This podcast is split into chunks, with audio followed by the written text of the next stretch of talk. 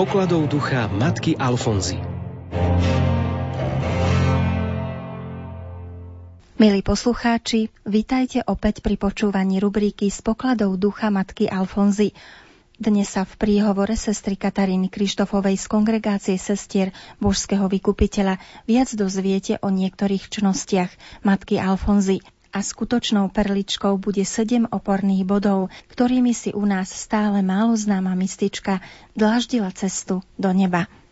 Viacerí znalci jej života zhodne dosvedčujú, že ani v najtemnejších okamihoch nestratila odvahu a sestrám zdôrazňovala: majte odvahu, Boh je s vami, ak plníte jeho vôľu. Treba sa pozastaviť pri duchovnej sile zakladateľky, ktorá veľmi veľa a rozličným spôsobom trpela.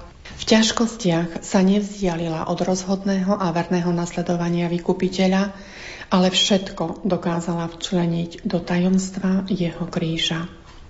Choroba, ktorá ju sprevádzala po celý život, ju neuzavrela do seba, ale naopak otvorila ju pre zaznávaných a trpiacich.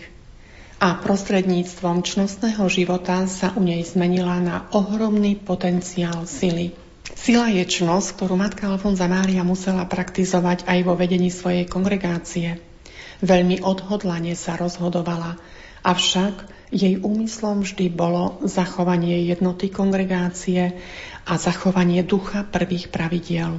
Pri všetkom, čo robila, cítila Božiu náklonosť. Preto na každú situáciu odpovedala veľkodušným áno a neustálým odovzdávaním sa do Božej vôle. A to napriek rozličným námahám, utrpeniam, rozporom a odriekaniam, ktoré musela podstúpiť. Aj v najťažších chvíľach prejavovala svoju ochotu, radosť a vytrvalosť. Jej motom bolo: tešte sa a buďte veselé. Keď si uvedomila, že jej najväčším nedostatkom je tvrdohlavosť, začala sa zriekať vlastnej vôle. V jej autobiografii čítame: aby som napredovala a zmiernila svoju tvrdohlavosť, snažila som sa konať opak svojej vôle. V modlitbe som sľúbila Bohu: obetujem ti všetky moje terajšie utrpenia, len aby som dosiahla milosť zvíťaziť sama nad sebou. S prácou na sebe začala veľmi skoro. Ešte ako malé dievča Alžbeta sa v čnosti pokory cvičila tým, že prijímala nariadenia a námietky svojich rodičov a podriadovala sa im rovnako ako aj svojmu spovedníkovi, farárovi Reichardovi a neskôr aj biskupovi Resovi, bez toho, aby uprednostňovala svoju vôľu. Jej duchovný vodca sa usiloval, aby sa vyhýbala krajnostiam. Poníženie považovala za najkratšiu cestu k pokore, o ktorú vždy prosila Ježiša v modlitbe. Rada poslúchala svojich rodičov, aj farára Reicharda, aj v tom, čo ju stálo najviac úsilia. Robila taký pokrok, že jej spovedník mohol napísať biskupovi: praktizujete najznešenejšie čnosti, hlbokú pokoru a veľké vnútorné i vonkajšie umrtvovanie. Musela sa predovšetkým zrieknúť vlastného úsudku, keď si myslela, že je stratená a Boh ju zavrhol.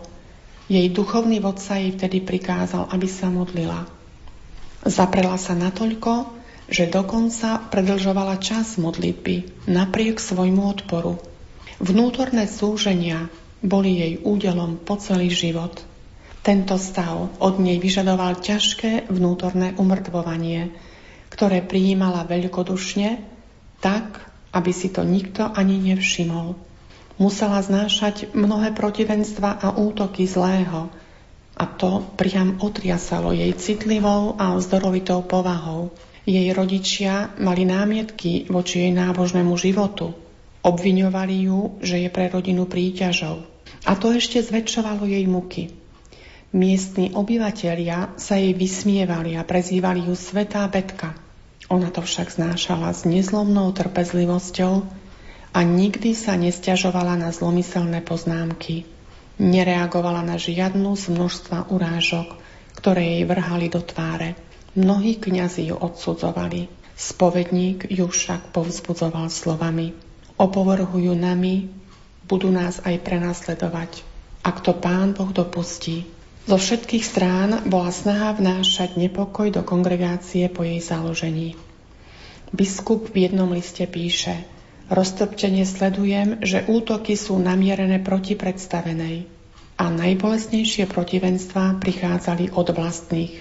A to bolo najťažšie. Pán ju na to pripravil a vopred ju upozornil na všetky tieto utrpenia a protivenstva slovami: Trp, mlč a modli sa. Tento príkaz celý život dôsledne zachovávala.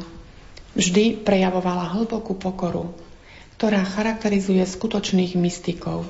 Vyzdvihuje sa u nej hĺbka jej pokory, pretože sa považovala za nehodnú akejkoľvek vážnosti a úcty. Tieto jej znešené čnosti sa zvláštnym spôsobom odrážajú v poslušnosti svätému otcovi, biskupovi, duchovnému vodcovi a ostatným kňazom.